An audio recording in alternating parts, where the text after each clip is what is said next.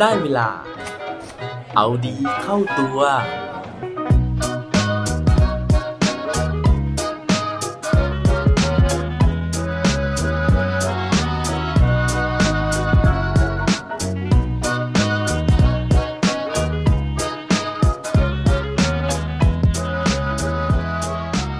คุณชอบเล่นเกมกันไหมครับ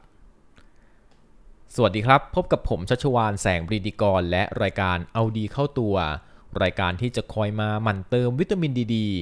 ด้วยเรื่องราวแล้วก็แรงบันดาลใจ เพื่อเพิ่มพลังและภูมิต้านทานในการใช้ชีวิตให้กับพวกเราในทุกๆวัน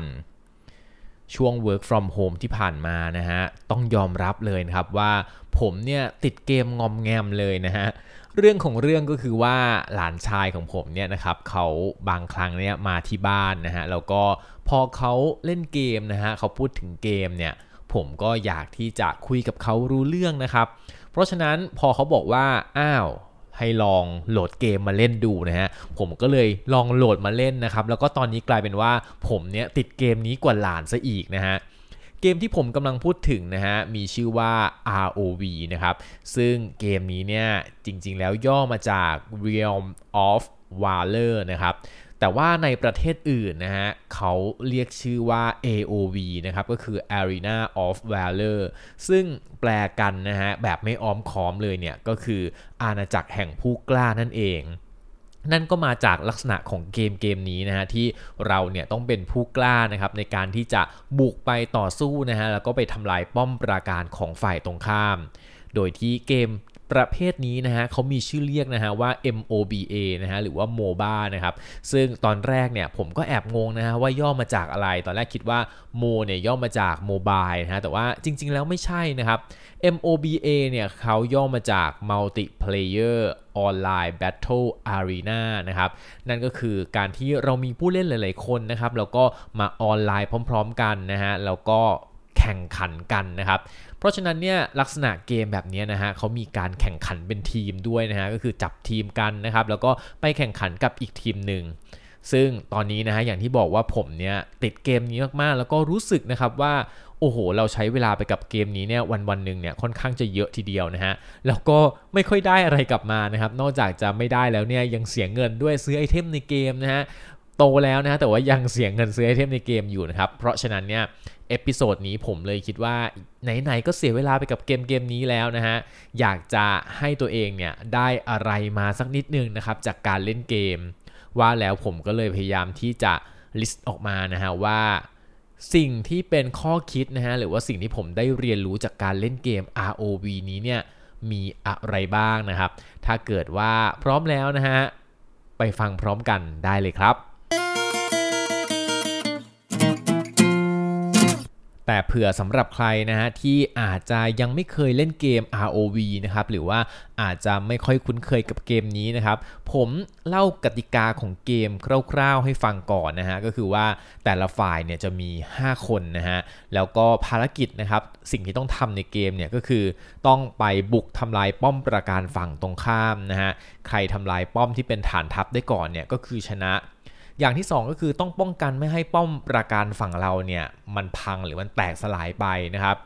อย่างที่ 3 ก็คือเราต้องฆ่าศัตรูให้ได้เยอะๆนะฮะยิ่งเราฆ่าศัตรูฝั่งตรงข้ามได้เยอะนะครับ เราก็จะได้คะแนนเยอะ แล้วก็อันที่ 4 ก็คือต้องรักษาชีวิตของตัวเองให้ตายน้อยที่สุดนะฮะยิ่งตายเยอะเนี่ยเราก็จะยิ่งโดนตัดคะแนนเยอะนะครับ ทีนี้หลังจากเรารู้จักเกมกันคร่าวๆกันแล้วนะฮะนี่คือสิ่งที่ผมเนี่ยได้เรียนรู้จากความหมกมุ่นในช่วงนี้นะฮะบทเรียนข้อที่1นะฮะก็คือหน้าที่ของเรานะฮะเราต้องรักษานะครับ นั่นก็คือว่าในตัวละครที่เป็น multiplayer อย่างที่บอกว่าเรามีกัน 5 คนนะครับ แต่ละคนเนี่ยเขาต้องมีบทบาทของตัวเองนะฮะ บางคนอาจจะเป็นนักสู้นะครับ บางคนอาจจะเป็นนักฆ่า บางคนเป็นมือปืน บางคนเป็นจอมเวทนะฮะ หรือว่าบางคนเนี่ยเป็นฝ่าย support นะฮะ แต่ละคนเนี่ยก็จะมีหน้าที่ของตัวเอง พวก Assassin นะฮะ หรือว่าพวกนักฆ่าเนี่ย บางคนเขาจะเข้าป่านะครับ แล้วก็เข้าไปเก็บของป่าเพื่อที่จะ อัปเกรดตัวเองเนี่ยให้เก่งขึ้นให้เลเวลเนี่ยมันสูงขึ้นนะฮะยิ่งเลเวลสูงเราก็จะยิ่งได้เปรียบฝั่งตรงข้ามหรือว่าคนที่เป็น support เนี่ยก็ต้องคอยแบบสนับสนุนนะฮะแล้วก็ไปพร้อมกับเพื่อนนะครับ บางคนก็อาจจะต้องยืนป้องกันป้อมไว้นะฮะ แต่ว่าทีนี้เนี่ยบางครั้งเราจะเห็นนะครับว่าบางคนเนี่ยเขาไม่ทำหน้าที่ตามที่เขาได้รับมอบหมายไว้นะฮะเขาแอบไปทะเลทลายนะฮะไปทำหน้าที่อื่นนะฮะหรือว่าแอบอู้เนี่ยก็มีนะครับ ซึ่งการที่มันมีสมาชิกบางคน ที่ไม่ทำตามหน้าที่นะฮะสมาชิกคนอื่นเนี่ยก็ต้องภาวะผวังนะครับในการที่จะต้องไปคอยกังวลว่าเฮ้ยป้อมของคนนั้นนะฮะจะถูกศัตรูเนี่ยทำลายหรือเปล่าทำให้เราอาจจะต้องวิ่งกลับไปกลับมานะครับแล้วสุดท้ายเนี่ยก็กลายเป็นทำไม่ได้ดีนะครับแล้วก็ถูกศัตรูเนี่ยรอบเข้ามาทำลายป้อมใดป้อมหนึ่งนะฮะซึ่งนั่นเนี่ยทำให้ทั้งทีมเสียเปรียบไปทันที ข้อที่2นะฮะ บทเรียนที่ผมได้เรียนรู้เป็นข้อที่ 2 นั่นก็คือ ต้องหาความถนัดให้เจอนะฮะการที่เราจะทำหน้าที่ไหนนะฮะนอกจากเราต้องรู้หน้าที่แล้วเนี่ยเราต้องทำหน้าที่นั้นให้ดีด้วยนะครับ ซึ่งเทคนิคนะฮะจากกูรูต่างๆเนี่ยเขาพยายามแนะนำนะฮะว่าในช่วงที่เราเริ่มต้นเล่น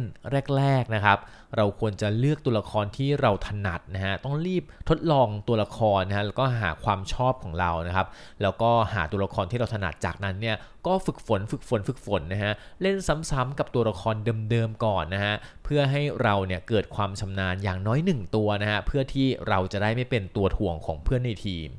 หลังจากที่เราชำนาญในทักษะของตัวละครนั้นแล้วนะฮะเราอาจจะค่อยๆขยับนะครับไปเล่นตัวละครอื่น เพราะตัวละครแต่ละตัวเนี่ยเขาจะมีท่าไม้ตายนะฮะอยู่ 3 ท่านะครับคือเราต้องรู้จักตัวละครของเราให้ดีนะฮะว่ามันทำอะไรได้จังหวะไหนนะฮะที่จะใช้สกิลไหนหรือว่าท่าไม้ตายไหน เพื่อสร้างความได้เปรียบให้กับตัวเราแล้วก็ทีมของเรา ซึ่งเรื่องนี้นะฮะมันก็เหมือนกับชีวิตของเราเหมือนกันนะฮะเพราะถ้าเกิดว่าเราเนี่ยรู้ว่าเราชอบอะไรนะฮะแล้วก็เราฝึกฝนตัวของเราเองอย่างสม่ำเสมอนะครับ รับรองว่าเราน่าจะทำได้ดีนะฮะแล้วก็ประสบความสำเร็จได้ไม่ยากเลย บทเรียนข้อที่3นะฮะก็คือถึงแม้ว่าเราเนี่ยจะเอาตัวเราให้รอดนะฮะให้ตายน้อยที่สุดนะครับ แต่ว่าเราก็จะละเลยสังคมรอบข้างคนรอบข้างเราไม่ได้นะฮะเพราะว่าเราต้อง แอบมองดูนะฮะว่าเฮ้ยป้อมที่เพื่อนเราเฝ้าอยู่นะครับโดนศัตรูจู่โจมหรือเปล่า เราอาจจะต้องไปช่วย หรือเพื่อนของเราเนี่ยอาจจะโดนลุมอยู่นะฮะเพราะฉะนั้นเนี่ยเราก็ต้องเข้าไปช่วยเหมือนกันนะครับ แม้ว่าบางครั้งนะฮะเราจะโฟกัสกับหน้าที่ของเราแต่ว่าคนอื่นๆในทีมนะฮะเขาอาจจะต้องการความช่วยเหลือจากเราก็ได้นะครับ เพราะฉะนั้นเนี่ยเราก็ควรจะหยิบยื่นความช่วยเหลือให้กับเขาเช่นเดียวกันนะครับ บทเรียนข้อต่อมานะฮะก็คือลองคิดต่างนะครับ ถึงแม้ว่าภารกิจของเรานะฮะในการเล่นเกมนี้เนี่ยจะเป็นการบุกตะลุยนะฮะเพื่อที่จะทำลายป้อมฝั่งตรงข้ามนะครับ ซึ่งเทคนิคที่หลายทีมนะฮะเลือกที่จะใช้ก็คือการรวมแก๊งนะฮะแล้วก็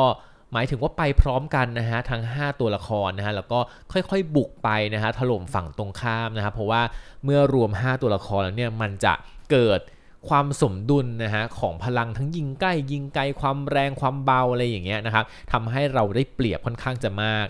ซึ่งเวลาที่เรารวมแก๊งเนี่ยนะครับฝั่งตรงข้ามเนี่ยก็มักจะรวมแก๊งเหมือนกันนะครับทำให้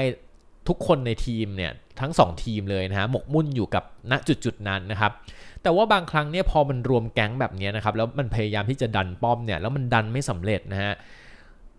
คือบางคนเนี่ยเขาก็พยายามที่จะฝืนดันอยู่อย่างนั้นนะฮะแต่ว่ามันก็ไม่เกิดผลอะไรนะครับ เพราะฉะนั้นเนี่ยบางทีเทคนิคนะฮะหรือว่ากลยุทธ์ที่เขาแนะนำเนี่ยก็คือว่าอาจจะต้องมีบางตัวละครนะฮะที่ลอบนะฮะลอบออกไปอีกทางหนึ่งเพื่อไปโจมตีอีกป้อมหนึ่งนะครับ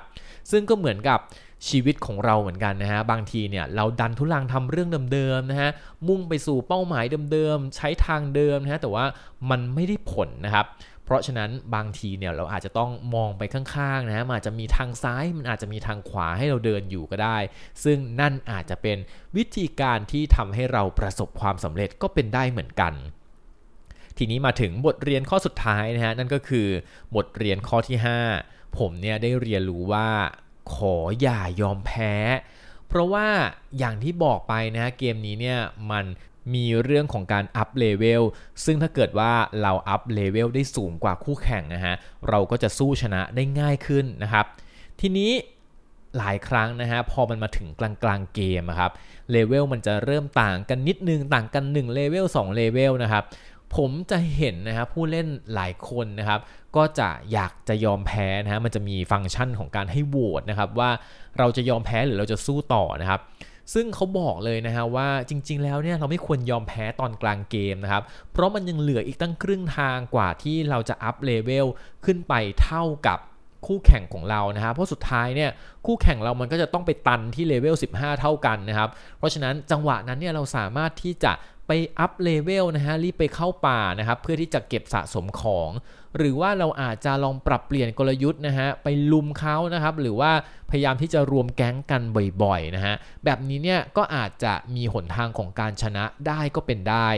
ซึ่งหลายครั้งเลยที่ผมเห็นนะครับว่าพอเราไม่ยอมแพ้นะครับ ปรากฏว่าถึงแม้ว่าตอนแรกเนี่ยเราตามมาตลอดนะฮะ แต่ว่าตอนท้ายเกมเนี่ยก็สามารถที่จะพลิกกลับมาชนะได้หลายต่อหลายครั้งเลยทีเดียวบางทีผมยังงงอยู่เลยนะฮะว่าเฮ้ยเกมนี้เนี่ยเรากลับมาชนะได้ยังไง หรือว่าบางเกมเนี่ยเรานำขาดอยู่เลยนะฮะแต่ว่าอยู่ๆเรากลับมาแพ้ได้ยังไงนะครับเพราะว่าบางครั้งเนี่ยมันก็สามารถที่จะปรับกลยุทธ์นะครับหรือว่าเราสามารถที่จะอัพเลเวลตัวของเราเนี่ยให้ตามคนอื่นได้เหมือนกัน เหมือนกับในชีวิตจริงของเราเหมือนกันนะฮะบางครั้งเนี่ยเราทำอะไรไปแล้วมันอาจจะแบบไม่ได้เปรี้ยงปร้างตั้งแต่แรกนะครับ แล้วเราเนี่ยก็ท้อใจซะก่อน แต่ว่าจริง ๆ แล้วถ้าเกิดว่าเรายอมทนนะฮะลองเดินต่อไปอีกนิดนึงนะฮะความสำเร็จเนี่ยมันอาจจะอยู่ตรงหน้าเราแล้วก็ได้และนั่นก็เป็นเรื่องราวนะฮะที่ผมเนี่ยพยายามที่จะรวบรวมนะฮะว่าผมเล่นเกมแล้วผมได้อะไรนะครับ ก็หวังว่าบทเรียนในวันนี้นะครับ จะมีประโยชน์ต่อทุกคนนะฮะที่ได้ฟังอยู่ในวันนี้นะครับ แต่ว่าไม่ต้องทำตามผมนะฮะไม่ต้องไปเช็คก็ได้นะครับ ว่าผมเนี่ยพูดตรงกับในเกมหรือเปล่านะฮะ เพราะว่าโอ้โหมันเสียเวลาจริงๆนะฮะ ตอนนี้ผมต้องจบ episode นี้แต่เพียงเท่านี้แล้วนะฮะ เพราะว่าได้เวลาที่ผมเนี่ยจะต้องกลับไปเล่นเกมแล้ว แล้วพบกันใหม่ใน episode หน้าครับ